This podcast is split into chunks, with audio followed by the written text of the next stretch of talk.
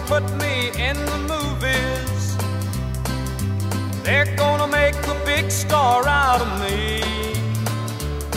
We'll make a film about a man that's sad and lonely.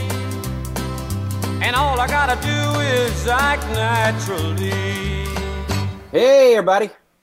Welcome to a long awaited edition of Talk Hard presented by Walk Softly Films. Guys, it has been a while. A been a long while because we're busy folks during the summer, but we're recording this on uh, the 4th of July. So happy 4th of July, everybody. Happy Independence Day. They can't keep Alan out of the theater. Anytime they offer him anything, he's all over it. Do you, do you all know the guy? Do you all know uh, anybody who complains about having way too much on their plate and then voluntarily takes on more stuff? Because you do know that guy, and it's me. I've never I've never heard of that before. Yeah, well, that's You got to be at the at the front of the list at least. yeah, yeah. I am that guy. So, uh, yeah, it, uh, we ha- we have some um, followers from not only out of state, out of country. Oh yeah, what's going on? Let's let's uh, first of all let's thank all of our listeners. Um, absolutely. because we would not keep doing this if the numbers didn't show anybody was listening. But um, we were kind of we were kind of flabbergasted. Konnichiwa and Guten Tag. Oh, there's a little there's a couple of descriptors right there, huh? That's right. We got some Japanese and German listeners. I was when I was digging through the demographics, um, the statistics on the podcast. Um, just out of the past two or three episodes, so we've got 300 downloads in America. Okay, Whoa, Whoa. that's kind of a lot. well, that's not bad, I guess. I, mean, more as inconsistent as we are at recording these, that Yeah. that does surprise me. So 300 downloads in America. Just to give you, you know, a sense of, of the uh, percentages here, 100 in Japan. What? Yeah, 300 in America, 100 in Japan. Arigato. And, okay, well, hello. Yeah, exactly. And 40 in Germany. So, That's crazy. Do you think that people are learning English from us? it's possible. It's I'd say, you know, that's a possibility and, you know, it could That's- it could be that, you know, the the strong German contingent, you know, all the soccer talk that I like to do, I think it shows, it proves that it's working. And people want it. There's a taste for it out there. So I don't think that's it. I don't think that's it. I think it's the pro wrestling talk that I'm bringing to the table whenever I can. The Japanese and Germans love pro wrestling. Das Wunderkind. That's right. Alex Wright. and Tojo Yamamoto from Todd Sheen's That's right. short list of wrestling love Every mention of Tojo gets us another 20 followers. That's right. I bet it spiked after the Tojo centric episode. I bet it did. All right, guys. So you want to run down maybe what we're talking about this week and go right into it? Let's tease them. let's tease them with what we're talking about. Um, first of all, we'll talk a little uh, patriotism, Fourth of July memories and movies and that kind of thing. Um, we'll talk about what we've been working on, uh, including Space Cops. Uh, we'll do a little uh, Wonder Woman, just a quick hit on Wonder Woman. Now that we've all seen it, it's kind of old news, but Still haven't seen it. Uh, well, oh, Todd hadn't seen it. Well, Do a really quick hit. Scott and I can do a quick hit while while uh, while Todd listens in, and uh, yeah, and then and then maybe a couple other things. We'll get into what we've done, what we've done, what we've seen this summer, what we think our best worst of the summer so far, that kind of thing. Battle of the Network Stars. I want to. I want to dig into. Right, I skipped. I skipped. Yeah, I skipped over that. Sorry. Uh, yeah, we'll we'll dive into some Battle of the Network Stars, which just came back out. Right, they're doing it again. Yep. Oh, Okay, yeah. well, we can get into that a little bit. I haven't seen those, so I'll sit back on that one, but um, and and let you all talk about it if you've seen it. But since it is Fourth of July weekend, let me first of all let's pose this question: Do you all have any like movie memories linked to the Fourth of July as a kid? I'm going. The first one that pops into my mind is Flight of the Navigator. Hmm. Uh, it's set in, uh, around Fourth of July. I would assume it came out in during the summer, but uh, Probably. Yeah, uh, like uh, it's tied into the Fourth of July. I think that's when the kid disappears, and uh, and then they bring him back around the same time. Uh, Fourth of July. It's all around Fourth of July, at least as I remember it. Anybody? Anybody remember that one? I don't remember. No. The the shiny silver spaceship, uh, kind of a duck. Uh, it, it's oh yeah, I remember the movie. I just don't remember it being yeah, yeah, yeah. like a Fourth of July thing. But okay, yeah. I think I think that's the night that he gets uh, abducted. Okay. He runs off in the woods, and I, I can remember. Yeah, like they're out on a boat and they're watching fireworks and stuff like that. And I have not seen it in forever. How do you think it holds up today? I'm guessing I don't know, not great, but maybe I would think I would still think kids might enjoy it. All right, Yeah. I don't know. Todd, do you have any Fourth of July linkage to film? Well, golly, you know, uh, back in, you know, that July 4th weekend back in 1998, just so excited to see a movie called Armageddon. Because Oh wow. didn't know who the, you know, who the support crew was on that movie when I went to see it at the time because just didn't care. And so I, yeah, hey, that's this is pretty good. Yeah, this this is really bad. Um, and then you know, and then the the money just keeps pouring in. Money just keeps pouring in on it. Is that the Bay Man? Yeah, yeah. The bay leaves, as we call him. the Bay Bailey. Yeah. Yeah, yeah. I think that was what number. That was his third opus, maybe something Yeah. like that. Wow. I don't. Um, Yeah. Michael Bay's really hitched his wagon to Fourth of July, hadn't he? Yeah, yeah. Doing terrible movies on the Fourth of July or thereabouts. He really thereabouts. has. He really has. But now, if you if you want if you want the best, honestly, the best July Fourth movie um, that actually appeared at that time, it has to be without a doubt Big Trouble in Little China back in '86. Hmm. And yeah, it made two million dollars that weekend. Wow. So yeah, yeah. And now, did I hear right? They're talking sequel for that movie. yeah. Well, you can't. Well, I, if it was a sequel, I'd be all over it. yeah, it's a reboot. Is it going to be a remake? I think The Rock as Plissken. Is that right? Uh, Hmm. I think that's what I heard. Yeah. Yeah. oh, it's, it's Jack Burton. I You're, you're thinking. Oh uh, yeah, yeah. Escape from L.A. is what I'm thinking. Yeah. Uh, but you're right. But The Rock is tagged for it. Yeah. Right. Yeah. Yeah. Because why not? Right. it. Yeah. Um, it was a nice. There was an interview with uh, Kurt uh, with and Chris Pratt were making the rounds. I think it was like I think it was a British talk show, and they were they were you know making the rounds earlier this summer talking about Guardians, and uh, something came up, and he mentioned. Uh, he mentioned, or Kurt was like, "Yeah, yeah, they're, they're, you know, they're talking about doing Big Trouble and Little China, you know, and a, a take on that, and that's good." And he said, and he paused for a minute. He said, "Yeah, good luck with that." Uh, uh, as Kurt should say. yeah. Um, but uh, interesting, uh, Kurt uh, Kurt Russell story maybe later in the podcast too. okay. So, but yeah, I think uh, definitely that that kind of movie. If you go back and watch it now, anybody that watches Big Trouble, um, how can you not love that movie? How can you not just laugh and be astounded for you know almost two hours? It's Scott, you watched it probably more recently than the rest of us because you had to watch it for your other podcast, um, Best of Earth. Mhm. Did did it hold up as well as you thought it might, or what? What were your thoughts on it going back and watching it? That was the first time I'd seen it, so it wasn't. There was no going Ever? back. Yeah. Oh, wow. Yeah, there was no going back to it. Um, there were things I liked about it. I loved the production design. It's out there and like all the neon and, and kind of mixed with you know all the kind of Ch- Chinatown uh, aesthetic of it was pretty amazing, and uh, it's great in its own way. I I didn't th- you know I didn't think it was hilarious or anything like it was.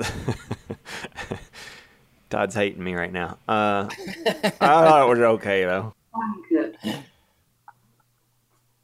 The movie that I link the most to Fourth of July for me as a kid, uh, interesting, interestingly enough, is probably, uh, and my wife makes fun of the way I say this word, but Popeye, um, because it would come on every Fourth of July, and we I would watch it like right before fireworks every year because it was on TV every year right before the Fourth of July. And as a kid, man, I loved Robin Williams as Popeye. What channel would this have been on? Probably TBS. It's interesting. Probably the Superstation. the, I pop, the Popeye. They said. Yeah. That's like the only Robert Altman movie they've probably ever shown on TBS. I'm thinking it was a cable. Uh, it was a cable channel, a premium channel, right. and uh, yeah, so I would watch that every every year before. It was like a five six year run there where it was tradition for me to watch that movie before before some fireworks. So, um, okay, m- moving on from that, what is the most patriotic movie that you love? Mine's easy, and it's unquestioned. Rocky Four n- gets it. I mean, it's not even close. Oh, yeah. Not even close. Yeah, that's gonna. Yeah, I didn't even think about that, but whatever my answer would have been just got switched. yeah, that's Yeah. absolutely the case. If yous can change, and I can change, and everybody can change. everybody can change. We can all change together. yeah, and while we're at that one, then shout out to Dolph Lundgren. Yes. Absolutely, absolutely. Made us made us continued our hate for the Soviet Union. Ab- yeah, the, the shining example of everything that was wrong with the Soviet Union. But at the, in the end, even he came around and knew that uh, freedom was the way to go and, and that's right. had respect for Rocky. yeah, the Man, Russians chanting man. Rocky was the most ridiculous moment in any Rocky movie. Yeah. Balboa is what we need right now. You know, I think he could fix all this and we could get over this old Russians thing. But Yeah. Send him over there like we send Rodman send to him- North Korea. Exactly. Send Yeah. Balboa in. yeah. I just call him. I call him Mammoth Deuce now. That's all I call him. oh, big deuce. I'm gonna be I'm gonna be Todd for a second and go complete tangent on this. Uh, oh, sweet. Have you all seen the Stallone Tecate commercials? Like whatever that is, like Mexican beer. I don't know. I don't think so. Oh my, I have. oh my gosh, you got to look them up. So this it's it's completely pointless. But if you, the listener, haven't seen them, uh, and you two need to look them up, they're some of the worst commercials I've ever seen. they're completely bizarre, and it's just it blows my mind. He's talking to Canelo, the boxer Canelo, who clearly barely speaks English Right. And and he tells him, "Oh, Canelo, be bold." and that's what the commercial is, and like, and then weird things happen. Like Yeah. he he like Canelo's got a black eye, and Stallone walks up with a steak on a plate, and they're all like out at a barbecue, and Stallone says, "Canelo, be bold," and then, and then like points at the steak and points at his own eye, and then Canelo grabs the steak and throws it on the grill and then and then he says be bolder or something like that and then, then they have a they have a Tecate and Wow. and then he walks into a room where Canelo's like in an ice tub and he says oh Canelo be bold and So there's a series of these. Yes, there's a series of them, and each one is worse than the last, and even more good. confusing. And so when he says that, like all these beer cans raise up from the ice tub around him, and he tells Stallone, "Be bolder," and then Stallone puts his fist up in the air, and then and then Canelo puts his fists in the air, and then Stallone says, "I'm gonna get in there." And like acts like he's about to climb in the like they all look like we made this up as we went like just kind of we, we showed up and we had all this stuff and we just and then we there was no script we just make it made it up I don't know it's very strange he punches kind of like an improv group where they, they you show up and they're like, okay, you got a steak, an ice bucket, and a right Stallone. Go. Yeah, he punches a a, a beehive or a wasp nest or a beehive in one of them, and and says, "Be bold." And uh, I don't know, man. You, I don't know. You just got to see him. Yeah. I'm intrigued. So anyway, what's what are your all's uh, most patriotic movie you love? Todd, do you have one? I, I do, and um, this is because I just don't have another one. And uh, Titanic. it is. It does feel great to be an American as your you feel your lungs collapse. Yeah, But uh, no, mine is uh, John Jacob Astor. mine's from a little a little little known movie probably Uh, I'm trying to think when it was. I'm I'm pretty sure it was maybe early '90s, uh, and it's called Uncle Sam. Mm. I'm gonna bet that that's a horror movie where Uncle Here Sam kills everybody. Kills me. It, it is. It It's is. a slasher flick. With I don't see how that's patriotic, Todd. no, it is actually. It is because here's what happens. uh, it's a 1996. It's a horror comedy. I guess you could call it really dark comedy. Sure. But um, Oh my gosh! Look at the poster for this thing. yeah, Uncle Sam and the tagline: "I want you dead." So so yeah. So what happened? Um, you know, there it's it's. I think it takes place in Kuwait, and a guy in a helicopter gets down by friendly fire, and um, and then he, you know, they're burned. I guess burned up in the chopper, and then his uh, uh, he's his body's shipped home, but he's really mad because he's dead. And uh, I, would be mad. hometown is preparing for Independence Day, and um, his wife's given custody of the casket with the remains because that's what they would do. Uh, and so, anyway, it's basically uh, it's basically Uncle Sam. He he comes he comes to life, and and then he dons this. He knocks this uh, guy with one of those you know walking on stilts Uncle Sam guys down, and takes his costume and walks around and kills people that aren't showing the true meaning of patriotism in the United States. In It doesn't little get more patriotic than that. It sure doesn't, man. Yeah. And Can uh, I can I read the can I read the description on IMDb? please, please do, please do. Desert Storm vet who was killed in combat rises from the grave on the on July 4th to kill the unpatriotic citizens of his hometown after some teens burn an American flag over his burial site. that was a bad move on their part. yes, it was. That is pretty. I'll give it to you. That's that's that's patriotic. I, Yeah. You can't make a more patriotic horror movie. yeah. He uses fireworks to blow up a congressman that's come into town to celebrate Fourth of July. A corrupt congressman. They're all corrupt, pretty much. I don't think there's any. There may not be one un, incorrupt person in this town. I'm not sure, except for Sam, obviously. hmm Yeah, I'm telling you, Isaac Hayes is in it too. So you got yeah, that's, got, that's uh, crazy. it's a great it's a great flick. I don't care what anybody says. This is probably one of the top ten films of all time. I don't know which I believe less that this is your favorite patriotic movie or that you actually think it's a top 10 all time. Well, it's it's the only one that came to mind. I mean, there aren't a lot of horror movies based around the Fourth of July. Nobody, true. nobody says it, it doesn't have to be your shtick. Like nobody says it has to be a horror movie. no, it, it doesn't. It doesn't. But by heck, it is. Yeah. Yeah, well, I'm not. I'm not gonna think of anything I like more than Rocky Four, so I'm just completely riding your coattails on that one. And shout out to the website. Uh, if uh, there's a VHSA, there's there's an essay of analysis on there about Rocky Four with all my thoughts that I can't possibly restate any better than uh, on that. Uh, so if you go to the website and the archives, and then there's a VHSA's, and there's a Rocky Four essay, and all all my love and explanation of why I love that movie and its patriotism.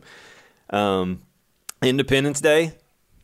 Yeah, I did like Independence Day, and that's probably that may have been the one I would have picked. Yeah. if I if you hadn't mentioned Rocky Yeah. Four, um, Red Dawn. the original, Yeah, right.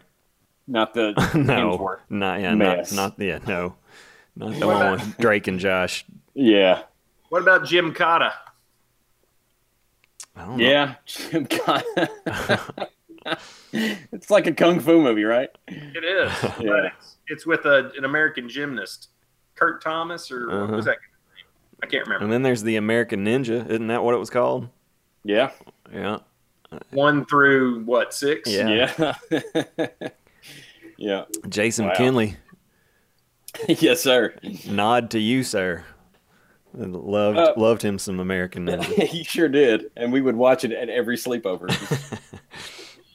um, you got a list on you got a something listed on here um, about Josh Brolin. Did you want to get into that? Uh, people can look at it. along? Yeah, people can look it up on like his Instagram or something. But Josh Brolin apparently went to an '80s party, Todd, and uh, so of course he went dressed as himself from the Goonies, and I thought that deserved to be mentioned.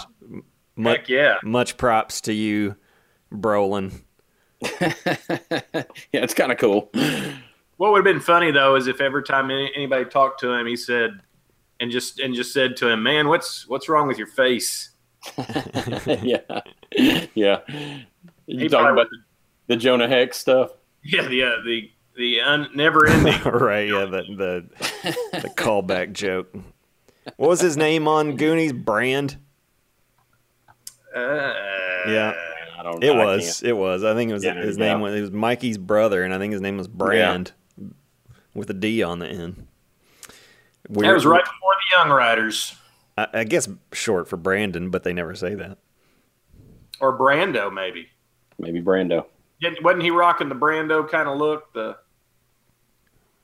Yeah, '50s Brando kind of look? I don't know, Todd. Yeah, You, th- you, yeah. te- you tell me, Todd. That's, hey, I'm just doing some analysis. Man, right off the cuff. um, it's been probably what a good month since we podcasted. Yeah, I'd say Would so. you say? Yeah, probably a good that. month. So why don't we fill everybody in maybe before we move on real quick and and and still in this segment?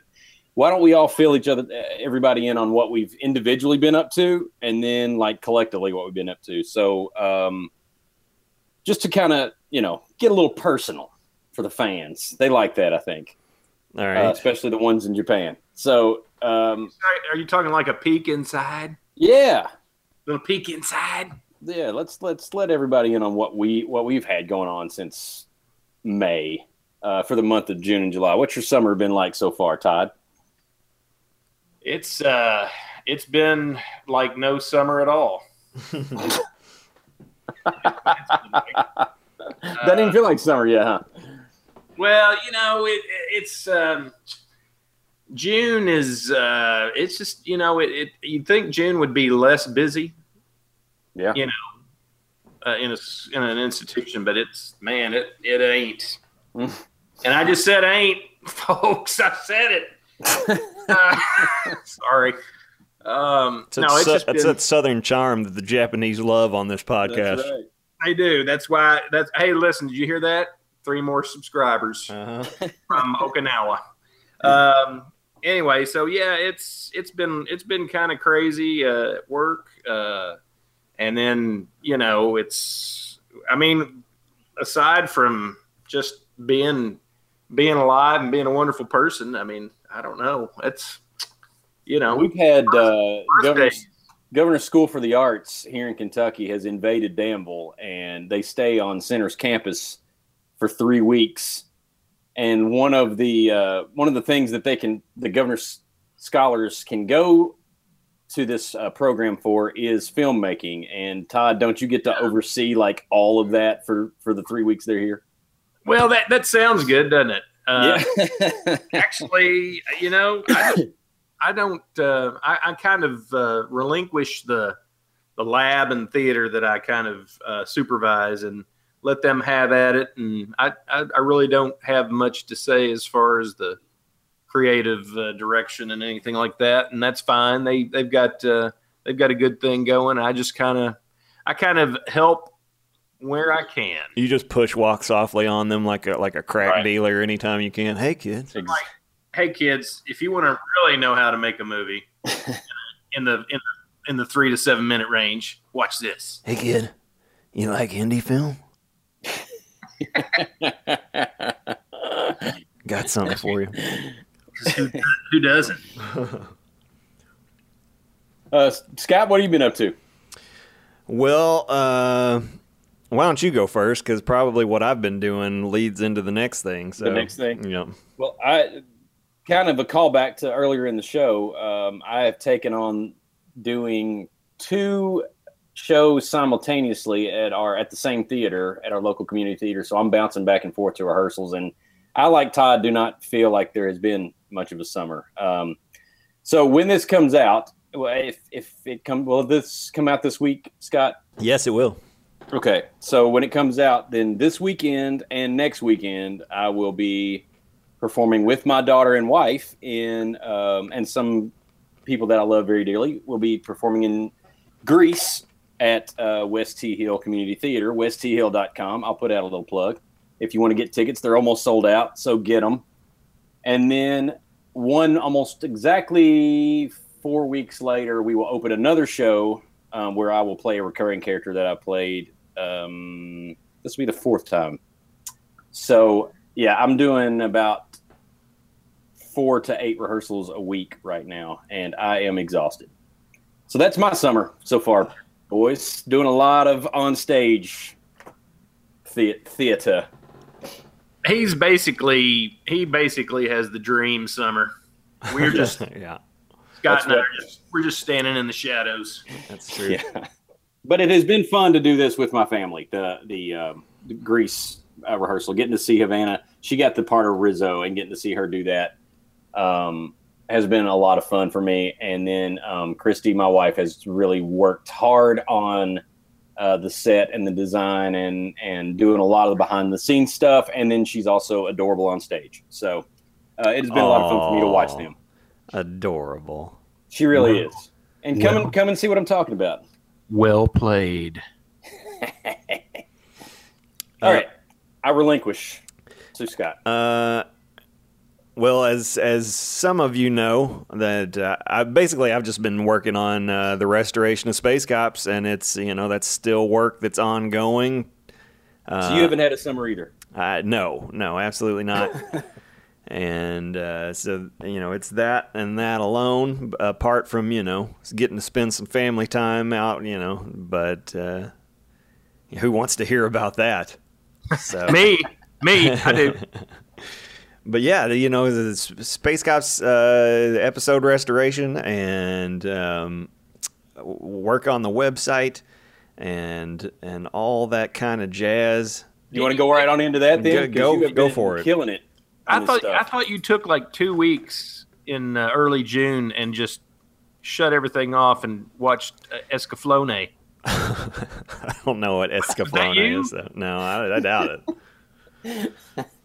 I, I, I, I must be okay. I've, I've got you confused. Is that a soccer team? Because if so, then it's highly possible that happened. I think it's a, if you know what I'm saying, adult animation. Hey, Oh, Todd, goodness. Hold Well. on now. It's it's up there with the. Uh, I guess it's anime. I guess it's what it calls. Man, listen to him. He's just pandering now. He, Just he really is. just numbers. Actually, I don't, even, I don't even I don't even know what I'm talking. About. Tokyo listeners know what he's talking about, even if we don't. Yeah, Escaflowne. So yeah, let's go right on into some uh, space cops. First of all, um, promote that website because it looks great. WalkSoftlyFilms.com is the main site, and SpaceCops.tv, your home for all things Don, Johnny, and the Chief. Um, heads up for you there. Lots of work has been done to that. Uh, for a while, it was only a countdown as we neared uh, the release of episodes, and now it's up and running. So, at the Space Cops website, you can watch episodes. You know, we got a got a link there to you for uh, for all the episodes, that we've got uh, we've got a store. Man, do you all know about this? We got T-shirts for sale. Nice. Space Cops gear ready for your purchase because we know you're excited about it. And um, then we've got the Space Cops wiki. Have you all see? Have you all looked at that? You too? I have not. Did not know about that. Yeah, there's a Space Cops wiki on there that goes into detail on, uh, uh, and we'll be adding to that, you know, as we go. But right now, you know, there's a lot of good info there that people might not know about uh, Ridge Coxswain and, and Jackie Franklin and Gene Paul Bundy and uh, even uh, That's kind of awesome. Dino Rivera and, and kind of what happened to the series after it went off the air and where's it been and like so all hmm. that info is on there and, and just a basic breakdown of, of the series and what it was about. So definitely give that a look, everybody. Yeah. Yeah, pe- people aren't gonna. People are gonna be tired of reading about Dino Rivera. All the No, all the never. information we've already given, you know, about him and all the episodes, and everybody knows everything about him. Yeah, and if you if you all have info that we don't. I mean, send it in because, like, you know, Absolutely. yeah, some of this we don't know everything, and we haven't heard all the stories. So if you got some good Dino Rivera info, you know, send it in, and we'll we'll add it to the wiki. But uh, guys, episode one and two have hit the internet. Yep. Let's can we talk about episode one? Absolutely. Let's go for it. Can I can I say one thing though? On Sunday night around eight, I don't know eight oh five, I noticed my internet was just completely broke. Oh yeah, yeah. Especially especially in Kentucky, I think it it, Yeah. it pretty much just locks up because We everybody. are crashing servers all over the state. Yeah. Yeah, it was it was pretty it was pretty sad because I was trying to look up some Escaflowne trivia, and I was unable. so episode one by the book. Yeah, yeah. Uh, the 79-80 season, I, I hadn't, I, I haven't, I didn't see it in the first run. Uh, too young for I missed the the first season, so I hadn't seen those episodes until we got our hands on them. Todd, do you remember like the pilot? I mean, did you did you see the first Yeah. episode when it aired? Okay. Yeah, yeah, I remember. I mean, the thing, and honestly, the thing I remember more than anything is the. I think I remember the show. Don't get me wrong, but I remember I remember the commercials Okay.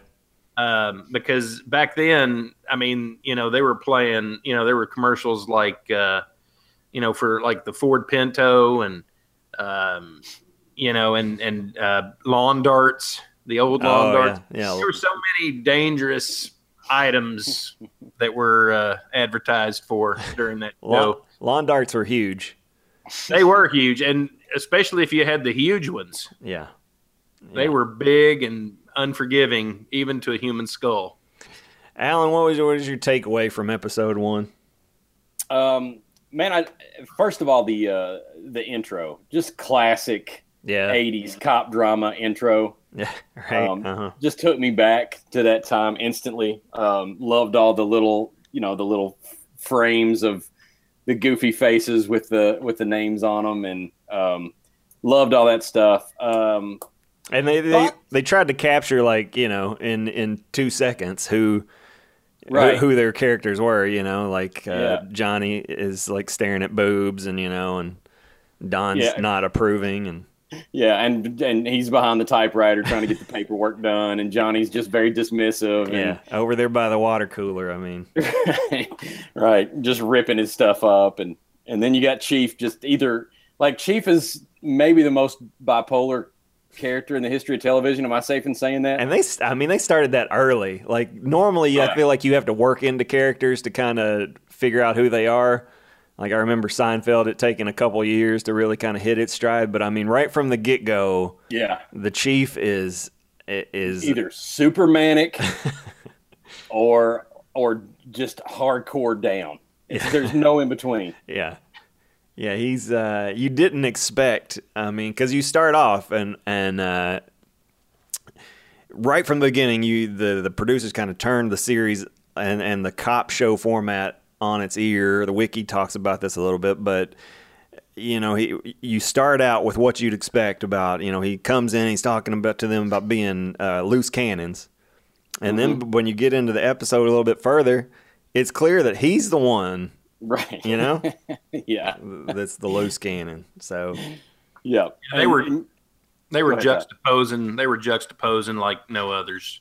yeah it, it was interesting that they had the foresight to do or maybe this was just an extension of like you know I, I, maybe it, it wasn't all planned but i don't know but that the fact that xanthar you know space boy xanthar was in from the very first episode you know and the and the impact that he would have mm-hmm. across the series right but he was there from from the beginning and and you know in that first episode you really have no idea what he's going to end up being Yeah, right. know? I heard a rumor that, um, and you'll kind of notice in the show that uh, he kind of has a hard time keeping a straight face yeah through some of the scenes. I heard a rumor that like they had only signed him to a one day contract because it was supposed to be like a one off character. Mhm. So they'd signed him for a one day contract, do all his filming in one day, but whether like kind of got him on that day. Like the, there were storms moving in, so they had to hurry through those scenes. yeah So they pretty much just had to go with part of his character was he didn't take the space cop seriously because they had him for one day. The storms were coming, had to get all the outside shots done. So they just like kept that as part of his character. That and then people ate it up. People were like, "Well, this little space punk doesn't even Yeah. take the cop seriously." So that wasn't even written in that he was going Right. to be like a little jerk like that. Right? Yeah, yeah. Wow. It just happened to be And that, that he. kind, yeah, that kind of defined his character, who he was. Right, yeah. yeah. that's really interesting. and then yeah, and then they, people loved what he did with it. Loved the the uh, how he he did kind of sort of snicker at all the space cops threats, Mm-hmm. and uh, and then they brought him back for more for more episodes after that. So Yeah. Well, And you know, a lot of people what they don't know about him is he is, as far as I know, he's the only actor. He actually played in one episode each of the Brady Bunch and the Partridge Family.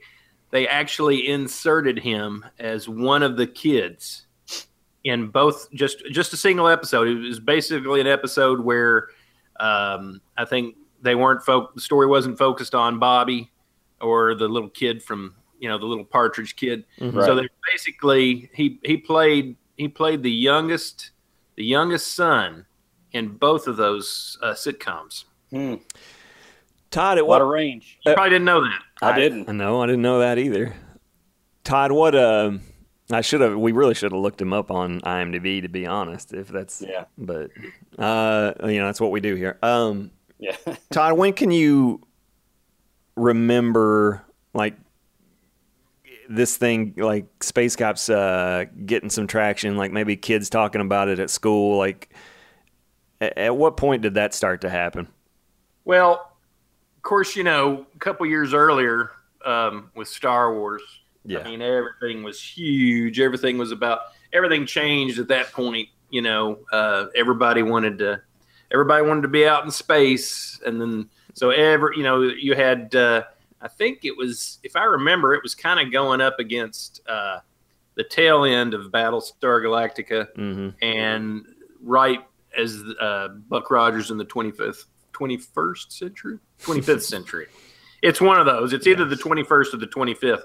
My guess is the 25th. Yeah. Probably. Um, but uh, so, and those those were kind of, I mean, those were kind of interchangeable. I think Battlestar and Yeah. and Buck Rogers were basically the same show. Um, sorry, Gil Gerard, and sorry, uh, Dirk Benedict. But uh, but they were. We know we're was- listening right now. and this was you know this was like all right you know we're gonna take we're gonna take the best the best moments from a space show Mhm. and we're also gonna throw in that that cop the cop show that was kind of i'm not gonna say it might have been dwindling you know the the early to mid to late 70s was Right. it was all cop shows you know Starsky you- is wrapping up around that time. yeah Yeah. um you know you had mannix and mccloud and all these other other cop shows that Yeah. were going different routes and all the ones they they tried to start a ton of cop shows right in there around the late 70s early 80s era and none of them took like there are so many Oh yeah, Like- yeah. You go with Baretta, and before that, Toma and yeah Uh, My goodness. Cannon. All of them, man. They were all over the place. You couldn't, you couldn't. there's couldn't- one there's one called bad cats and, Wow. And and bad is an acronym of some sort it's b dot a dot d and i don't know what what that is but uh and there was It, one, stands for Bad A Dog Cat. Maybe I don't know. but there were a ton of them. There were uh, there was one with Roy Scheider, um, right then, and, and like, and this is just like ABC. Wow. So All of these were on there? yeah, yeah, I think oh, the, those two for sure, and there were more. Um, what? Uh, all right. One that didn't get traction that I wish had of at that time, and I can't remember what they they either called it or were gonna call it. I think they actually shot a Piper uh, Piper a pilot for it, but it was the one with Rowdy Roddy Piper and Jesse Yeah. Ventura. Yeah, Man, I wish that thing had got made. yeah, tag team. Tag team, that's it. Yeah, they they were gonna play cops, and it was gonna be uh, incredible. It sounded like, Yeah. but uh, But that's a good point, Todd. The um, just like Dukes of Hazzard was, you know, capitalizing on Smokey and the Bandit.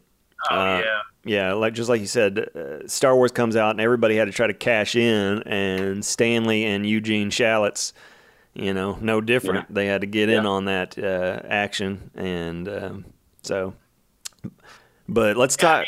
Go yeah, ahead. you can't you can't you can't uh, you can't negate the fact that you know obviously Lucas had a, a little bit to say with you know that show coming together and everything, but man, you know getting getting those all those personalities together for that series, it was like a perfect storm. hmm Let's let's talk about episode two. Yeah, the conclusion, all that glimmers. Oh, Um, yep. First of all, was it a satisfying conclusion for you all to uh, for, for how they left us hanging in episode one? I think it was, you know, again unexpected. They they keep throwing curveballs at you because the last Yeah. thing I was expecting is for the chief to disintegrate Xanthar right off the bat. And even more surprising to me, not not that because I mean they established he's super manic and and loose cannon. Yeah. uh, the chief is. So that was surprising, but then even more surprising, immediate remorse, right? Yeah. and then we have to save him. yeah. Yeah, you never know what the dude is going to do at all. He's, com- I mean, unpredictable isn't even the word because, yeah, you like that. You start out the episode and just like right from the beginning, like you know, it just disintegrates him, and then the very next second, yeah, Yeah. yeah, he's he's he's screaming at, at uh, Geronimo and Ritz and and telling him to get him to the hospital. So Yeah, and Johnny's Johnny has mercy. yeah, Uh, Xanthar says, uh, "Okay, I'll go quietly." Right. Johnny backs down, has mercy. Chief has none. none whatsoever. Like he hands him, yeah, yeah. Xanthar hands him his gun back. Yeah, and he immediately shoots him with it. So like the the method of this guy and like it would obviously never fly and the the trouble that he would you know it, it- so it's crazy. yeah. Um, And uh, w- there was one thing about that. Uh, uh, oh shoot, I've lost it. Yeah, you can edit that out. Well, we, we'll come back to it, but but then right immediately after that, um, so he has remorse. He he, he uh, basically um, guilts Don and Johnny into helping him because he's so sad to Yeah. try to get uh, Xanthar um, back together. We got to we got to start the remolecularization process. but by the, the way, the by- Remo. yeah, absolutely. By the way, let like let's just throw that in there. What Yeah. what's some writing right there? Right, we gotta Yes, remolecularize his vitality dust. right. That's amazing. Yeah. Yeah. So they put it in a bag labeled uh, Space Punk um, and uh, get it together. And then suddenly a, uh, a station wagon pulls up, and we are introduced to some of my favorite characters in the Space Cop series um, Flarch and Nips, Oh man, known as the Glimmer Gang. yeah. Guys, what are your thoughts on the villain. Glimmers? Best villain names ever. Yeah. yeah. What are your thoughts on those guys? First of all, the actors that played them. Um, and this might be why we got a German bump, but aren't they German? Yeah, at least I know one of them is for sure. I think Flarch. Flarch? Yeah, Yeah. yeah. And uh, I've never looked up Nips, but uh, I, I wouldn't be It's hard to surprised. find anything about Nips. Yeah, yeah. He's he's a mystery man. Yeah.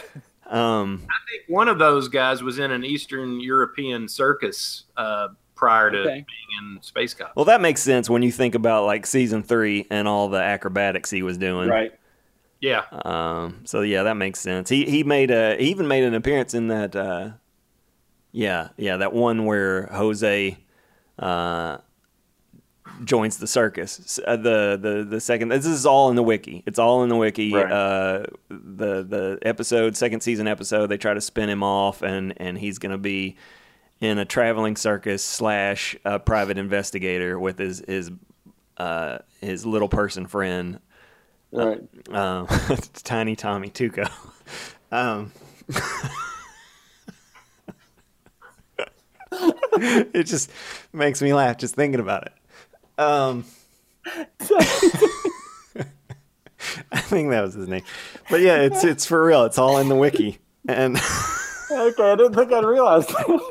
yeah, it's all in there.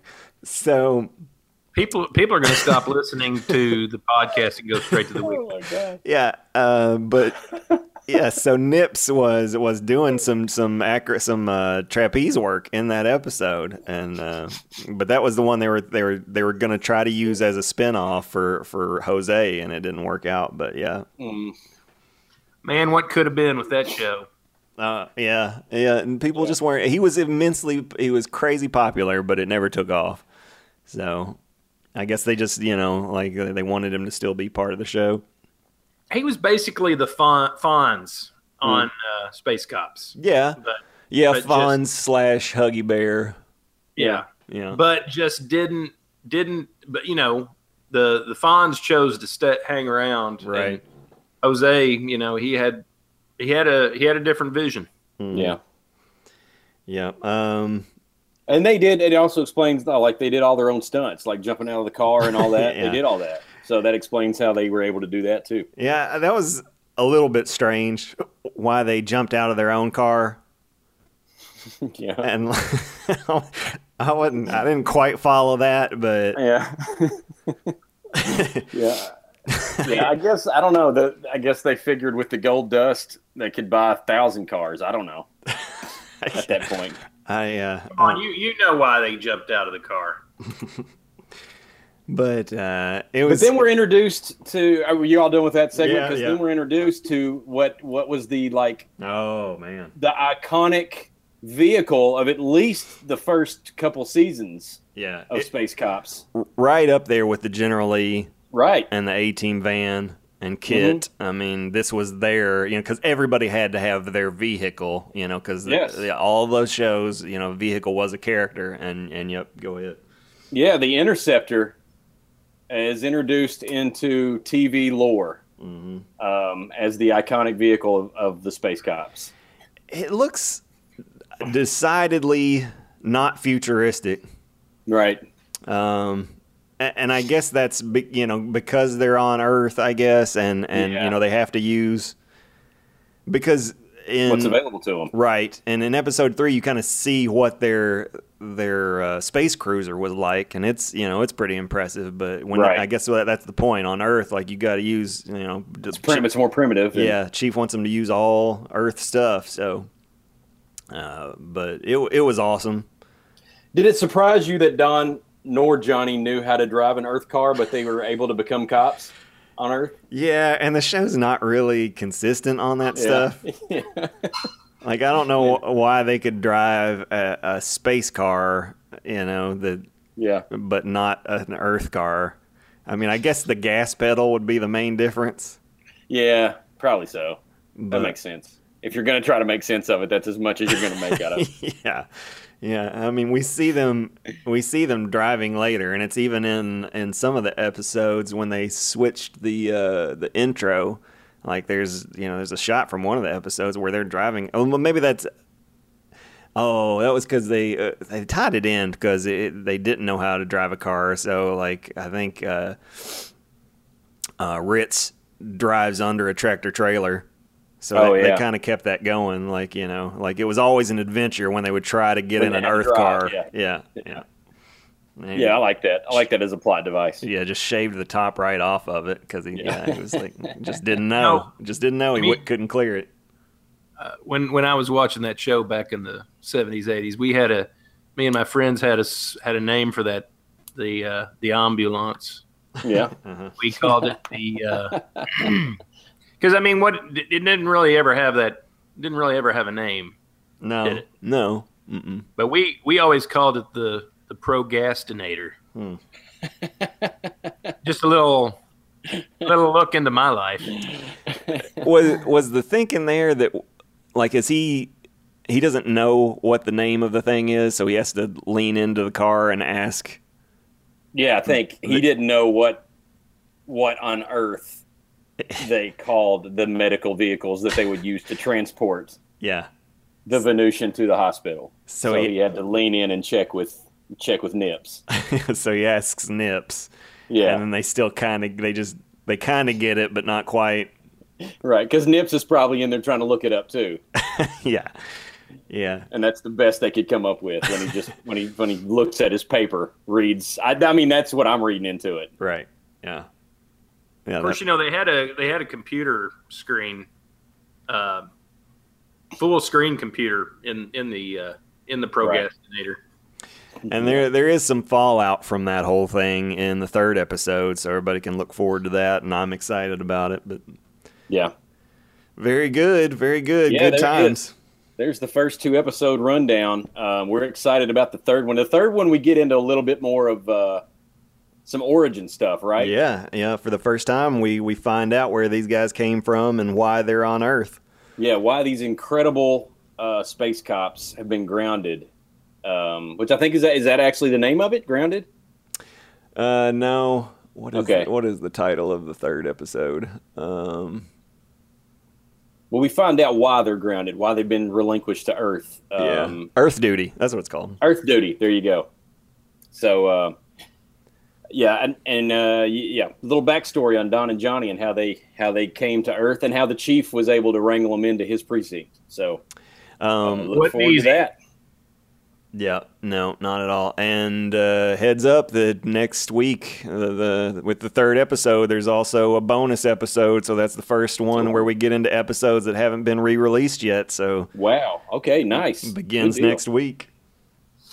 Good deal. And if you guys have not already uh, subscribed to the Space Cops YouTube channel, please do so. It would help us out tremendously. Yep, we got to get this thing going. We're I think we're up to fifty something, and uh, we need to go ahead and get hundred real quick. So di- what are you waiting on? Yeah, please do it. Don't, Um, don't let the Japanese beat you to it. Yeah, no joke. Come on. Hey, Japanese, beat them. Beat them to it. And we I will ship a Space Cops T-shirt to Japan. I'm just telling you. so, so order up. Um, real quick, uh, before we take a break, do you want to um, talk about some of the the uh, weird, dream-inducing stories we've heard from some of the Walk Softly fans before we get off of Walk Softly stuff? Let's do it. And you all haven't heard these.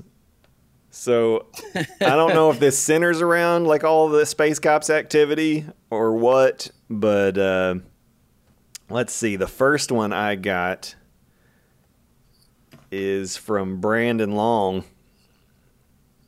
Loyal listener. Yeah. I got to tell you about this completely insane dream I had after watching the Space Cops episode. I dreamed Kirby Stafford's shop was in Lancaster near my house on Danville Street. He had his normal hot rod stuff going on. Someone intentionally set fire to his garage and completely melted down a set of Cragar rims into a puddle of molten metal, and your dad was pissed. and I, I'd say he would be Yeah, if you set his shop on fire and melted melted the. Cragars on. In the dream, I was listening to the to the podcast to Talk Hard, which you're listening to right now. So in the dream, he's listening to Talk Hard uh, on an old radio, and you guys actually called out the perpetrators by name. These, Like, like we would. yeah, Yeah, we would too. Yeah. these dudes heard it and then stormed your dad's shop and were beating him up in the front yard. Whoa. Yeah. I snuck out the back door and ran through the neighborhood to call the cops. So Brandon didn't intervene. no, no, but he, He, did. snuck away. He did. Okay. He did call for help. I think there were still landlines in this dream, and I recalled reinforcements from Buck and Pam Rogers' house. Okay. Buck Rogers is in uh, in one of the plays I'm doing. Just a shout out to Buck right Okay. This isn't the 25th century Buck. Rogers. No, this is All right. this is the actual Buck Rogers. All right, so he lives in Lancaster. Uh, in this dream, a riot erupted. a riot erupted in the streets. Homes were set on fire, and the whole town was going nuts. Holy crap! It was out of control. He's Beca- not. all because we called out the perpetrators on our podcast. Yeah, it just all went to heck. wow. Uh, I'm not sure how it got re- all got resolved. I guess the moral of the story is either stay out of Lancaster or talk softly. So, thank you, Brandon Long. I can't wait to see what dreams are induced by Tiny Tom Tuco. or whatever his name is. It was it was disturbing. Um, the second dream is from Dale McHenry. Uh, wouldn't you know that on my first day as a law enforcement officer, I would have to arrest three professional wrestlers? To make matters Ah, worse, I like this already. You already like where it's going. Uh, to make matters worse, I couldn't get them to cooperate in letting me cuff them, so I had to walk them at gunpoint. They didn't cooperate that way either, so I had to put bullets in all three of them. Whoa! put them down because they wouldn't walk. Seems a little harsh. They were lucky that I have become an expert shot after having zero practice and was able to subdue them with shots that resulted in flesh wounds. Uh, Kurt Angle is so stupid. he tried counting my bullets in hopes that I would run out. That was right before I shot him. I couldn't resi- I couldn't resist saying, "I got enough bullets to bring you to justice." That's true. That's undisputedly true. Dang it to heck. Angle took a shot to the shoulder, but it must have been a flesh wound because he didn't die. John Cena and Scott Stafford took shots to the ankle Oh, there we go. to keep them from running. You're in. You're in uh, tall cotton there, buddy. yeah, I'm with Cena and Kurt Angle. and Kurt. I almost missed John Cena. I couldn't see him. I know what you're. That's that's uh, that's wrestling humor, everybody. Right. Uh, I know what you're thinking. Who is Scott Stafford? I never heard of that wrestler. That's because he was the bandit and wore a mask when he wrestled, and he wasn't really a wrestler. That's your opinion. Right. He just- I disagree with that. He just played one in his indie film Cannonball. I had to wrestle Scott to the ground and hold him. I apologized for not being there for him when he was growing up. My life had taken a bad turn because Dale wasn't there to keep me on the straight and narrow. Uh, because I apologized to him for not being there when he was growing up, which is true. I wasn't there for him at all because I didn't know him. And in my defense, I didn't even meet him until we were both adults. I did promise Scott that I would tell Todd Sheen, who was a mutual friend and his Cannonball co star, so that he could visit him in prison. Oh man. He told me, drop dead, b- blanker, blanker. That's what I do.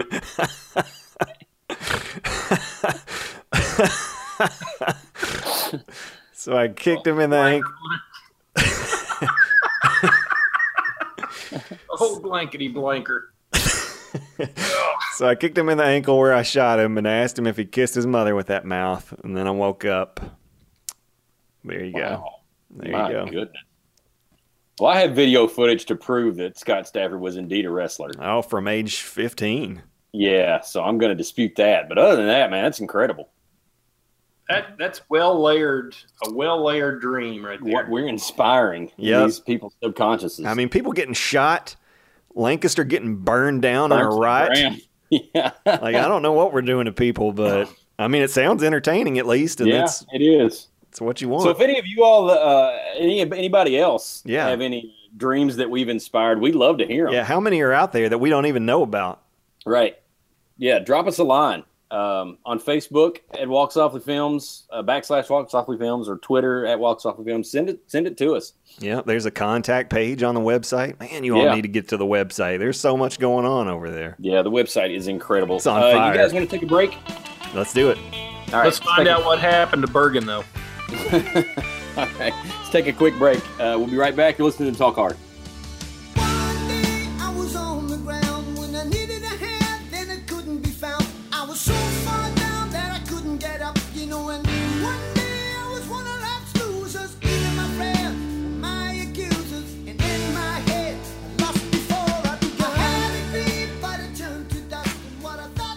Welcome back, everybody, to Talk Hard. Um, let's just jump right into this thing, and we've got a few. I think what bless you.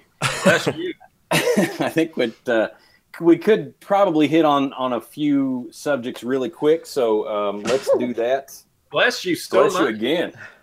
This will probably be as rapid fire as we get. I don't think we're capable of rapid fire, but this will be as rapid fire as it gets. Um, let's start out with uh, Battle of the Network Stars, kind of snowballing off of um, uh, Space Cops because Oh, Yeah. all three of the main players in Space Cops um, Participated. Reginald, Jean Paul, and Jackie were all were all in a, a few of the Battle of the Network Stars. So um, let's talk about Battle of the Network Stars, the new ones. Uh, Scott, you had some thoughts.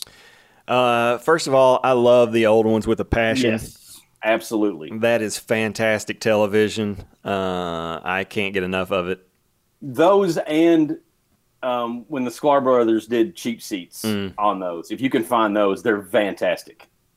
Yeah, uh, uh, no doubt about it. Uh, I don't know if ESPN two or ESPN Classic they used to be, uh, air those all the time. So I think on Monday nights, but uh, and they're on. There's some episodes on YouTube and stuff. So anyway, if you don't know Battle of the Network Stars, by all means, please uh, ingratiate yourself. Oh, it's even- mesmerizing. It really is. yeah, I don't even know if that's the proper usage of that word, but sounds okay. Yeah, I like it. Uh, so there's a new Battle of the Network Stars, and it is trash. I have not seen it. It looks awful. I hate it with a passion, and part of that is because I love the original so much. yeah. Uh, they said they actually said on one of the promos the biggest stars in television Wow. for this new one. I'm going to tell you some of the names that are participating. Okay, are you ready? Wait, the biggest stars in television, and I haven't seen it. Todd, have you seen it? I haven't, would- I, but I but I know I've I've heard of some of the biggest stars that are on this show. Yeah. Well, let's think of the biggest stars in television, and then we can we can guess as to who's on the show, and you can tell us if they are on there or not. okay. So how's that? Yeah, All right. yeah. Biggest stars in television. Um, Bryan Cranston. No. Okay. Giovanni No. Ribisi. We'll just go off Sneaky Pete. Um, okay. Um, Kevin Spacey. No. Okay. Well, I'm, na- I'm naming like like streaming shows, so maybe we ought to go to network. Okay, shows. maybe try that. Yeah, network shows, or, or maybe even like AMC and th- those kind of things. Um, Jennifer Lopez, No. uh, Halle. Berry, No. Tim Allen. No. Um, okay. May I don't know. Maybe you should tell us. I mean, we could name a few Matt more. LeBlanc, No. Matt LeBlanc, Jennifer uh, Aniston. No, all those people are like currently on television and working, so yeah, they're not going to be on this show. Um, do you want me to? How should I do this? Should I start with the biggest star of them all? In, Yeah. in my opinion, Start, start with the smallest. This- Okay, Todd wants. to I don't small. even know if I can like quantify that. uh, the smallest, I, I I don't know, man. Uh, Joey, Are there any are there any repeats from the original show that are on this new incarnation? I'll say the smallest star is Corbin Bleu. I have no idea who that is. Okay. Is that a person? Yeah, yeah. I think he was on like uh, the um, High School Musical. Um, Ah. yeah. Okay. Mhm. So the biggest star, in my estimation, on the whole show, Tom Arnold. Whoa. Well, I have heard of him. Yes, and he's been in feature films. Yeah, Yeah. a couple of good ones. So there you go. Okay. The others. Uh, but you got your Joey Lawrence's. There's literally not one person on this thing that is currently in a show. Okay. Well, I'm completely misunderstood right. Well, you would think the biggest stars in television, In television. might be on television. Yeah. Apart And from was this Tom show. Arnold on television? No. I thought he only did movies.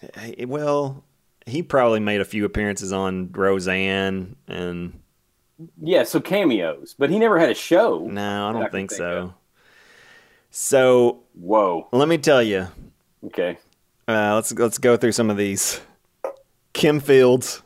These are, this is a list of people who were on the original show. Yeah. Okay. Okay. So Tootie, Yeah. Tootie from Facts of Life. right? Yeah, I'm gonna give you. I'm gonna run down some of the names that were on the original show.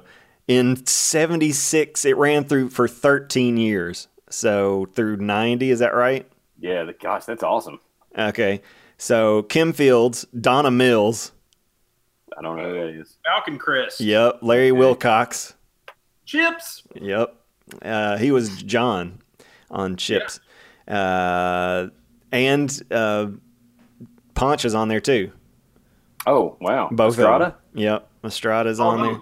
Do you remember that they're, they're at the very end of Chips? I think he left and Ponch was still there, but they brought in the John replacement. That Yeah. looked kind of like him that was blonde and hmm looked like a surfer. Okay. Are all these people coaches? Because they've got to be. No. like, they're competing. Exactly. They're participating. Yeah, they're they- not young. No, the coaches are the people that should be participating. Like those are the biggest stars. Like uh, um, Ronda Rousey is coaching. Wow.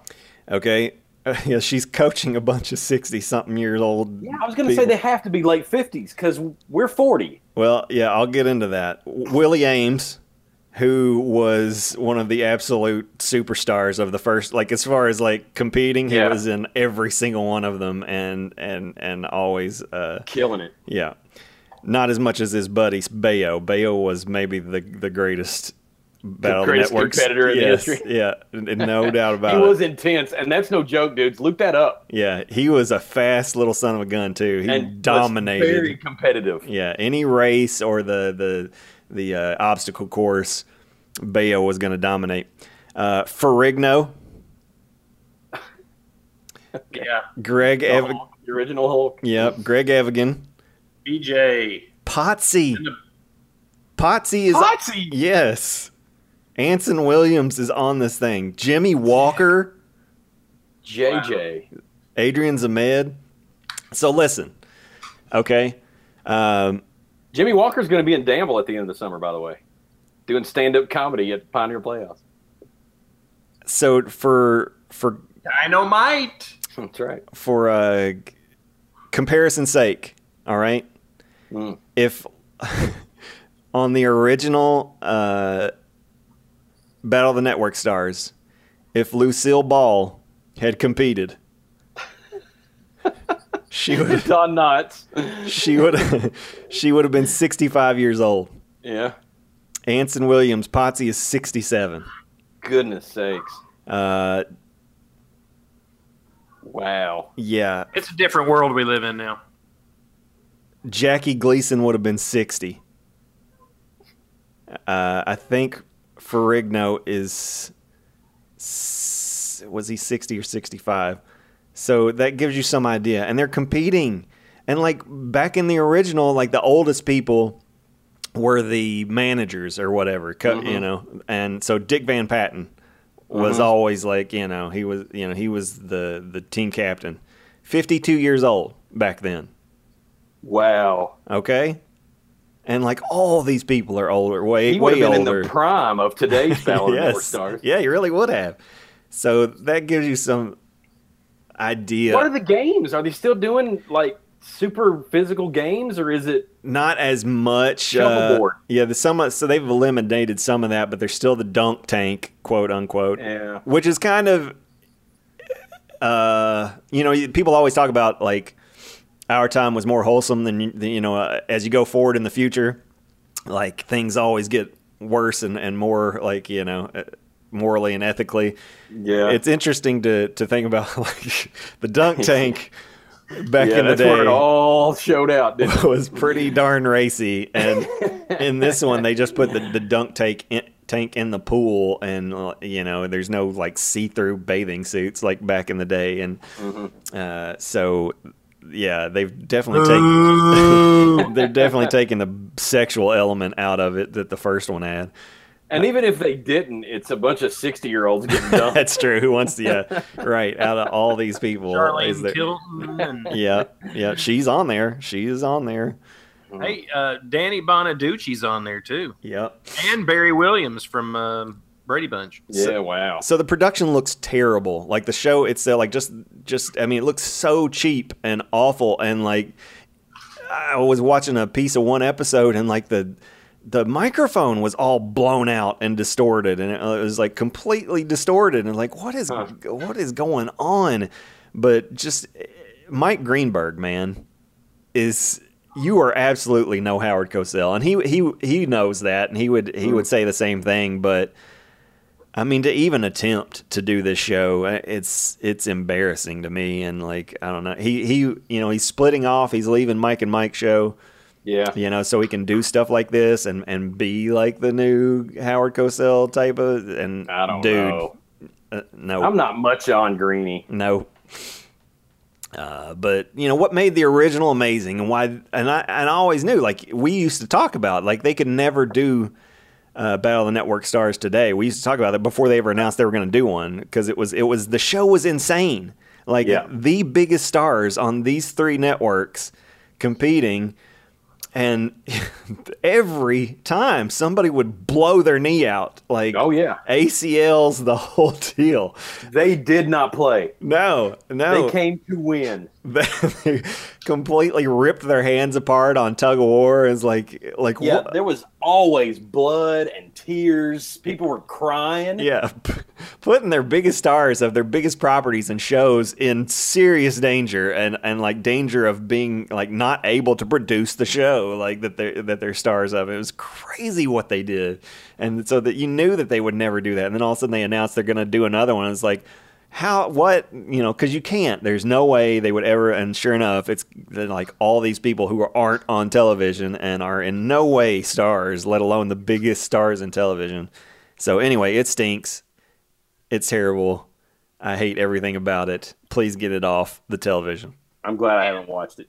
and let's be all let's be honest you, you know yeah there were only three networks back then but the way they're doing this is the blue team and the red team so you don't even have the different networks Is that Yeah, right? Yeah. Yeah. And I think every episode they're like split up into tiny little teams. So there's like the the sci-fi team and like the the Uh, fantasy team. lawyers and doctors and cops Yeah, put all the Baywatch people on one team. Like uh, so don't even call it Network Stars then. Just call it Battle of yeah, the old TV wash ups. has-beens. of course you know you, you would have to add let's see you'd have to i mean you'd have the three you'd have the big three but you'd have to add fox, Fox, you'd have to yeah. add cw and you'd have to add Netflix uh, team. is that it Have a Fox, net, have a Netflix team. Screaming. Yeah. Yeah, yeah. Oh well. Oh well. Well, that like sounds like garbage. Spacey- I would like to see Spacey out there competing. yeah. I think he Yeah. would be. I think he'd do quite well at uh, Simon Says. Oh, he would. He would. he would. Uh, intimidation factor is unknown. All right, let's move. Let's move to some um, some some film stuff that that we've seen, we haven't seen, or whatever. Uh, but let, let's do some quick hitters on some some movies. Um, first of all, Todd, you said you haven't seen Wonder Woman yet, right? Yeah, my quick hit is haven't seen it. Okay, that's as quick as it gets. Um, but you did see it, Scott, right? I did just uh, this week, just a couple days What- ago. Do you want to give your overall take on it, and then we can go back and forth on it a little bit if you want to? Yeah, and if you haven't uh, seen Wonder Woman, just uh, skip forward about a minute because that's all this is going to take. But uh, and that means you, Courtney Whitfield. Um, Oh, she hasn't seen it yet. right. So Okay. My opinion, my my biggest takeaway, of the whole thing is people always say you can't make a good. It's so hard to make a good Superman movie, and this has always been the crux of Superman and making Superman movies, and why they can't get them off the ground, and why it's so hard to do a good one is that he um, is too powerful, uh, doesn't have enough weakness, et cetera, et cetera. How can you give him conflict? Well, at the end of this movie, man, like I don't even know why you need Superman. Like she's more powerful than Superman. Yeah. No joke. uh, Todd, are you going to see it? I Oh, can he- walk out of the room, but probably yeah, not. Yeah, d- turn turn your ears off. I'm going to spoil a little bit right now. We'll text you when we're done. How about that? Uh, so he kills. I mean, she kills a god Yeah. at the end of this movie, and she's a rookie basically. And like Yeah. all they keep telling her, right, right when the when the fight starts, he's telling her, "You've got so much to learn." Well, she figures it out in about ten minutes. Pretty quick. Yeah. and what, what, what? So what? Like, uh, I don't even know why you need the Justice League. Like, I mean, Batman. Yeah. Batman What's is on the do at this yeah point? on the team with this lady. She doesn't need anybody or anything. Like, and and there and she doesn't even have kryptonite. Yeah. She is. You can't stop her. Like, why? Just set her loose. You don't need a Justice League. So that's confusing. I don't see how you ever you know, th- make me feel like she's threatened or that she can't save the day in any way. And like, why didn't she? You know, why didn't why why didn't just Wonder Woman just getting it done right now? So I think that's a problem. But uh, overall, it was good. It looked good. Some of the green screen stuff looked bad, actually. It really did, yeah. Uh, it did have yeah, like her jumping across the, the, the canyon or whatever to get to that um, Yeah. tower. That looked really rough. yeah. Uh, one thing that just comes to mind. I, it's been a month since I've seen it, but that's one thing I Mm-hmm. remember thinking, oh, that looked bad. right. Some of the no man's land stuff. Uh, Mm-hmm. It did have a feel like uh, Captain America, the the first one, uh, which is the worst Marvel movie to me. Uh, Mm. And it did have, to me, I judge a director by uh, cringe moments. Like you know that that's something that you can and and tone. And and you know how well things are working, and how well performances are going, and you can kind of feel like you know, you know if if like good actors have you know are just kind of giving yuck performances. Those are some things I judge a director on. I think she did a good job overall, no doubt about it. But it did have Yeah. moments where it was like it, it, looked a little uh, rough around the edges, or that she, you know, she's she's got some stuff to learn. Just the, especially the beginning. To me, the first fifteen minutes are kind of gross and and awful. With with the little girl Wonder Woman, like like Yeah. felt really hokey and Yeah, it did. uh, yeah, cringy. Uh, but other than that, you know, I, I Yeah. thought, I thought was, I, I agree with pretty much all of that. I thought the, um, I mean, I did think that the scene where she comes up out of the uh, the uh, what do you call them? Not the bunker. What do you call them? The fox, the foxhole. Um, the scene where she comes up out of that, I thought. I mean, it was completely unrealistic and yeah. kind of goofy. It, but I it thought was. It, made no cool. sense. Yeah. Yeah, but I did think it looked cool. Yeah. It, it was on the edge of being awesome. Yeah, Like if really you was. if you had done that better, if you had executed it better, if you had figured out how to make it make sense, because you could have done it, put some more effort. And Mm-hmm. there were there were several moments in the movie where it was kind of like they just like like uh, they just got tired, like you know, and let's just do it this way and and, and move on. Like you Yeah. know, you, like whether it was the writer in the script room, like y- you know, when he's at the typewriter, he he gets tired of trying to figure it out and just uh, just this, and you know, it doesn't Yeah. make any sense, and I don't feel like trying to figure it out or on set and and them you know and, and just we got to keep moving or something like that but it was clear like this doesn't this does not make any sense right Or- right Yeah, what's yeah. what happened right now and what you're doing and why and why the bad guys just don't do this yeah, so yeah, and I do think that they screwed screwed up the villain. I don't, I don't like how they did Ares at all. right I hated all of that. yeah he was a bad he was a good pick for you know when he was under in disguise Mm-hmm. like he, you know that all worked but him as the god of war or whatever wasn't buying Yeah. it whatsoever man and he did not he does not have the voice for it he's got a great voice for you know the part he was playing earlier in the Mm-hmm. film but when it came time to be the god of war no that's not working at all Yeah. yeah. But uh, yeah, I, I honestly think, and this is the last thing I'll say about it, then we can move on. But I honestly think that this is the movie that DC should have started with. yeah mm, yeah there's no doubt and so i don't go completely negative try to say something positive she is amazing she's great Yeah. Perf- perfect pick Absolutely perfect. Yeah. uh, she's so likable. You know, she's got a great smile, and she just yeah, she just you know brings a positivity to it, and it's very cool to see her kicking butt, and like it, it she is a, you know a great role model off the Yeah. screen too. You know, this the, a lot of the stuff she's been doing, and uh, so yeah, big big fan of that, and and she was I mean, she's legit badass. She was in the Israeli special forces and all that stuff. And but you, I mean, and that, all that stuff comes across in the movie. But she also like you completely believe the innocent stuff when she plays it that way too. right, All right, let me text Todd and get him back on here. But yeah, overall positive, and I think it's easily uh, the um, the best DC mo- cinematic movie to date. Yeah. Easily the best, right, yeah, I would definitely go along with that. mainly because it's the only one I liked so far. Yeah, yeah, yeah, yeah, yeah. All right, it sounds like he's coming. All right. You back in here? Yeah, I had to eat a turkey leg. All right. Um, let's go ahead and talk about. Uh, it's kind of old news, but we'll talk about it anyway because I think all three of us really like um, the original. So let's talk a little bit about Hellboy getting a reboot, real quick. Um, what do you all think about the uh, the reboot and it being uh, them, them getting the rated R go ahead green light? I think it is good to remove uh, handcuffs. Like Yep. if there were things that you wanted to do that you couldn't to try to completely match the tone of the books and the character, that's good as long as you don't go overboard and you know and and just take the opportunity to like you know cuss it up for no reason, which isn't really the point. But if you just want to be a little more creepy or something and and and think that that'll help you zero in on the tone that it's supposed to have, we talked about in an earlier episode that the R rating does lend itself to a few characters um, like Deadpool, Wolverine, Punisher. Do you think Hellboy fits in that? not necessarily. I don't. Yeah. um, personally.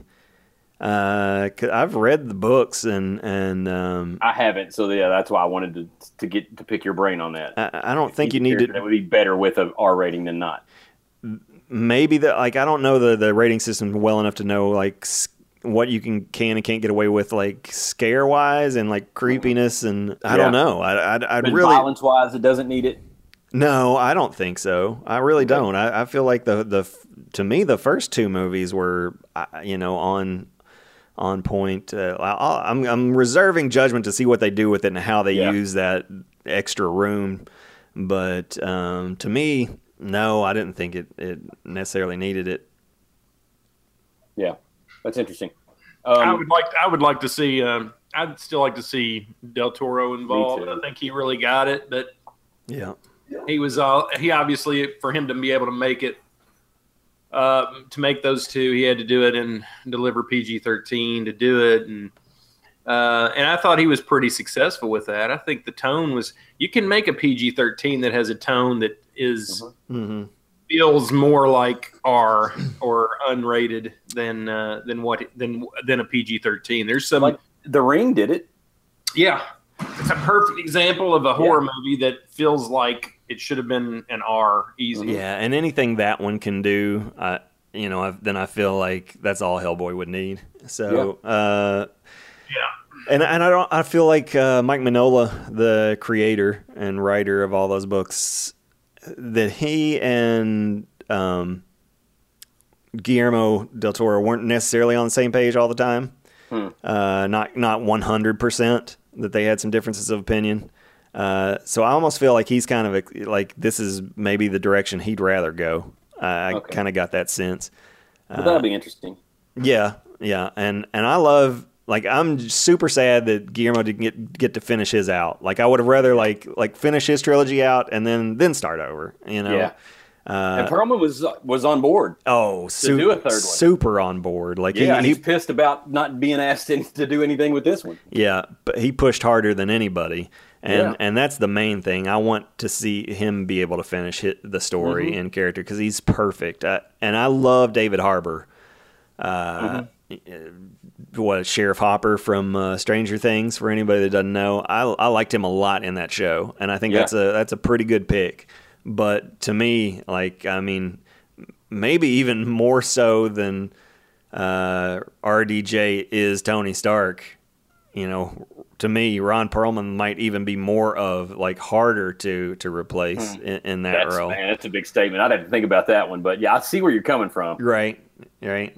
Yeah, Yeah, I agree. I think um, I think it's hard to it's hard to start over and still have, especially after you've seen Perlman twice in the role, and he pretty much. I mean, yeah, killed it. Yeah. yeah, yeah. It's Yeah. kind of like uh, it's kind of like Robert Englund playing Freddy Krueger. Yeah, You know, sorry, Jackie Earle Haley didn't didn't pull it off. Uh, and he probably could have. He didn't have a lot. His, his material wasn't very well that he had to work with. But you, you know, it's just you get you you when you see that one character, especially a character that's under makeup. Mhm. So age isn't a factor, um, and obviously physical uh, physical ability isn't a factor. We've, Mhm. we've got Mayhew doing Chewbacca in certain scenes, so it can be done. And so, you know, do you really need to distance yourself that much from it? Yeah. You know, Right.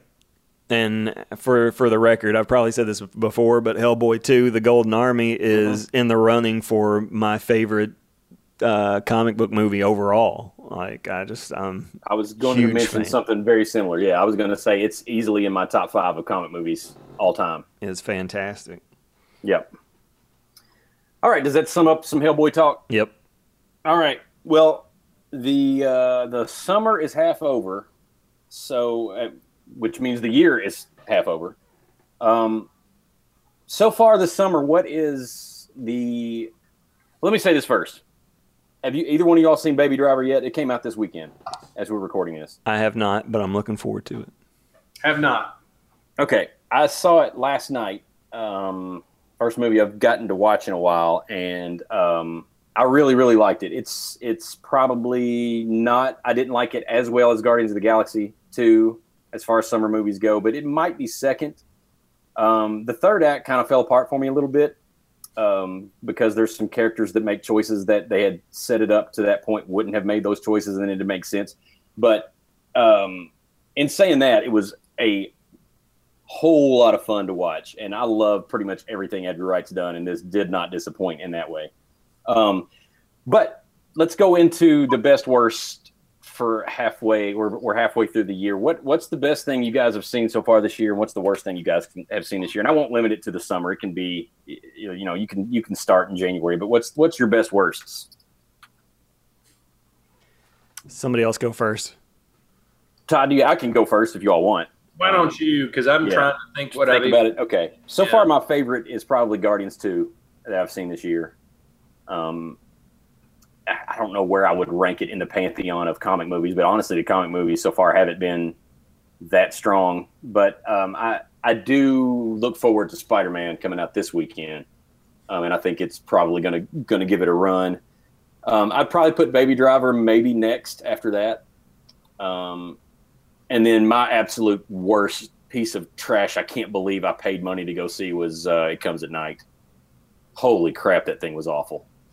And the reviews on it are so good, so good, and I was so looking forward to it. And we were actually going to the movies. We went to um, to Newport to that IMAX up there to go see The Mummy um, because I wanted to see that on a on a good screen, and just all the reviews. And we I don't know if we'll hit on this today or not, um, but all the reviews for that were just absolutely hammering it. Like not even like this movie isn't as good as I thought. It would. Like they were saying it is terrible. Don't do it. And all the reviews for It Comes at Night were absolutely flip flopped. Um, this thing is great. Uh, it it was sitting in, in the 90s on Rotten Tomatoes. So we decided like to call an audible and go see it. And I mean, it is a slog of a movie. I've never watched a movie that was slower developing than It Comes at Night. And then, now I don't want to give too many spoilers away, although I encourage you not to see this movie. But I'm not. This isn't hyperbole, and I have. I'm not exaggerating. I have no idea what comes at night. It does. No clue. Whatever it is, I don't know what it is. Wait, wait till September. It comes out in September, and then you can then see. I'll know. I'll go see that at night, and then it'll all make sense. So there's my best and worst for the for so far for 2017. What do you guys have? Uh, I'll probably go Guardians also. I, you know, and, and I'll qualify this with I haven't seen much at all this summer, so you know, it's pretty it's pretty much limited to Wonder Woman and Guardians, and, And I'll Guardians. Go, and I'll go Guardians. I, if there's something else I've seen, I'm not remembering it. Uh, and and the worst, uh, I I don't. I haven't even seen anything. I haven't seen enough to, to name a worst. So Yeah. So I'll, I'll Did go you, uh, did you watch Undercover Blood War, Underworld Blood War? Excuse me. No. You know what I'm talking about, right? I do, I do. The I new Underworld. deciphered that. Underpants Blood Wars. I, I don't know. Can um, I, without seeing it, can I just say uh, "Boss Baby"? Can I just? hey, Boss Baby's sweeping the nation, though. it really is, man. You need to get on board. Just get on board. Todd, you got a best and worst. Well, I'm going to say right now, um, golly, and I haven't, I really have not seen a lot this year so far. But if I if I'm going with what I've seen, I will go with uh, Alien Convent being really bad. Mm. Convent. I said Covenant. sorry, I can't speak. Yeah, all the nuns versus the. I think Alien the Convent would have been better. They've already they've already been on a, a planet full of monks. So why not aliens planet full of join a nunnery. Yeah. So Alien Convent would be my least favorite, uh, followed closely by a- Alien Covenant. Mhm. Um, and you know, I guess probably, I guess Guardians because I did see Guardians and I really really liked it. Um, I did not like it as much as the original. Yeah. Um, I um, I mean, I, I guess I guess that's it. I mean, really for for the most part, that's all I've really seen this summer is uh, Yeah. Alien and, and Guardians. I haven't really seen anything beyond that. That's Which why. For three guys that do a film podcast, we don't watch a lot of movies. That's why Alan's the host. He's seen. I've seen maybe four more than you all. It makes me more qualified to talk about this. Well, and and I haven't gotten to watch a lot um, either. Uh, just every like we had to drop my son off at the Cincinnati airport because he had a, um, a thing he went to in New York. So like one weekend I had to drop him off and we had time to kill, and the next weekend I had to go back and pick him up and we had time to kill. So we stopped in Newport and watched a few movies, and that's the only reason I've seen anything. Oh, or else I wouldn't have had a, a chance to do them either. So, um, are you all planning on trying to see Spider Man this coming up weekend? Are you Uh, going to get a chance to? I guess it depends on if my kid sees it uh, this weekend or not. Yeah, I'd, I'd probably hold off for her, that's but if she I- could. yeah. And if she does, I might go ahead and see it. I'm Kyle, gonna you- I'm gonna try to go see it if I can. Yeah, because I've, I've read I've read one review that was a 10 out of 10. Yeah, I really really liked it, and I think they liked what they liked about it was the not so much the Spider-Man stuff, but the the uh, the high school stuff. Yeah. they felt it was kind of like a John Hughes kind of feel. Hmm. Uh, which is interesting. Yeah. um, it'll be interesting to see how that plays with the other. I think you got you had to do something different yeah. than the other two. Uh, Well, they First- actually got a high school age kid to play a high school kid, so that could work. Yeah, I It always works. Think he's tw- I think he's twenty, but he definitely looks it. I mean, yeah, he looks 15. Yeah. Hey, that kid's the real deal, man. I Yeah. mean, you. I feel like anybody could direct one of those movies, and you know, you just give him the lines, and he's gonna. I don't feel like he needs any direction whatsoever. Yeah. Yeah. Yeah. Um, yeah, I'll probably. Um, we have a uh, show this weekend on Sunday, but it's a matinee, so I'll probably try to go to the night showing on Sunday night uh, here in Danville. So I I don't like watching those movies in Danville, but sometimes you got to do what you got to do. So. All right. Um, remind us, remind us next time, Alan, uh, and we will. If if you bring up the fact that you're going to try out for two shows, we one of us will hold you down, the other one will punch you in the face. Thank you. Please do. Only if you want us to, though. No, I do. I'm giving you, and, and it's going to be recorded right now. I'm giving you all permission. so we have audio of me saying you have permission to do just that. Well, this way you'll have uh, you'll have all the time in the world to go see all the crappy movies that come out in the Eh, theaters. He's Yeah. he's like a mother with five kids, though, because I always hear this, like "I'm never again," and and then all of a sudden, the next time you see him, there's a bump under his shirt. So No, yeah, it is. I need, man, I need theater birth control for sure. um, I haven't done a show in a while though, but then all of a sudden it's like, okay, well, let's just let's do do two. two. then. Yeah, Yeah. let's go back to back. oh, I'm an idiot. All right. Do y'all have anything else? You want to get out of here? Let's let's kill it. Let's kill it. Uh, the only thing I was gonna say, if we can all see that this weekend, maybe we can do a Spider-Man heavy show next week yeah. if you want. Okay, and uh, I would say stay tuned. Probably the next episode will also uh, hit the Greasy Strangler, man. We'll do, Yeah, I need to watch that. Yeah, yeah. we'll do- Oh, I, one one thing too. I, I wanted because I just found found this news out, and I wanted to make sure we got it out there. Is that uh, there is a uh, sequel to Boo a Madea Halloween. It's coming out this October called Boo Two Madea Halloween. So I just wanted to let everybody know that so you could plan accordingly. We've got yeah, you got about three months, but I just wanted to make sure you knew ahead of time. you need all three of them though. Yeah. to Different, get- get different. ready for that. Yeah. All right. Well, uh, I will talk to you guys later. Celebrate the fourth responsibly, you two. I know how you all get on this day. Man, and So, just me alone in the house. oh my goodness, recipe for disaster. Fireball all starting now. sounds like Oh, somebody man. should just go ahead and watch Boo a Madea Halloween. It's it's noon, and that's when Scott really gets amped up on Fourth of July. So um, everybody pray for him that he makes it through. All right, um, guys, come see Grease this weekend. Also, come uh, to our website and check out Space Cops. Subscribe to that channel, Mm-hmm. um, and and get us up to hundred. We are depending on you. Yep. Send us your walk softly related dreams and nightmares. Send those dreams um, so we can talk about those. And uh, if you all see Spider Man this weekend, send us your comments on it and what you thought, and we'll we'll discuss those next week. So um, we're gonna get out of here. Happy Fourth of July for Scott Stafford, Todd Sheen. This is Alan Martin reminding you to walk softly and talk hard. Well, I hope you come to see me in the movies. Then I know that you will plainly see the biggest fool that's ever hit the big time.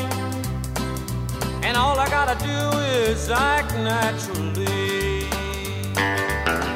Oh, anybody need a break for anything? I'm I'm good. gonna, I'm gonna grab me a cookie real quick. Oh no. This guy eating them cookies. Are you, are you grabbing a cookie while you're on? While you can hear us, Todd? Okay. Because I'm going to tell you all about uh, my mom's drug-induced rant about cookies while we're not while we're not recording. Cookie man. It was when we were all. Um, I had sold my house and hadn't bought a new one, so I was living with m- mom and dad temporarily uh, while we tried to find a house. And my sister had moved, was moving in the process of moving from Orlando to Indianapolis. So they had sold their house and hadn't bought one in Indianapolis. So they were putting TJ up in a hotel, and she was living at mom and dad's house too. So we had like 11 people living in 900 square feet of space. So my mom takes Ambien to sleep, um, prescribed Ambien to sleep. So, but but she'll take one and then she won't go to bed. so if you do that, then your brain does like everything goes to sleep pretty much, but your brain. Yeah. Um, so, so she took her pill and then she watches TV or or or uh, reads or whatever. So we're me and my sister and uh, me and Ellen and, and Christy and Dad are all in the uh, in in and Colton and Aram are all in the living room, and Mom comes like drunkenly stumbling down the hallway. so this is after her pill, but she shut it down. She this is all all subconscious. So she's drunkenly stumbling down the hallway, and she stumbles through us all. And like if you can see me, she's just like walking like this. So she walks into the into the kitchen. She's rummaging around in the kitchen, and we're all just kind of snickering, laughing at her. Rummages around. she comes back into the kitchen door, and she's like, and she says, "Did Colton eat all my f***ing cookies?" wow. yeah. yeah, and so we all just start cracking up laughing, and she just stumbles back into the bedroom, and we don't hear from her again. And she has no memory of this whatsoever. So this was a real. This was a real event. This actually happened, yes. Wow. All right. So, Well, I'm not ever gonna eat any cookies at her house. ever. oh well, if you do, you could be subject to an Ambien rant. I might. I might bring my own. Now, if I brought my own and ate them, would that be all right? uh, yeah, that'd probably be okay, unless you like that you gifted them to her and then took them back. Oh, all right. Yeah, I would never ungift. So, try not to. All right.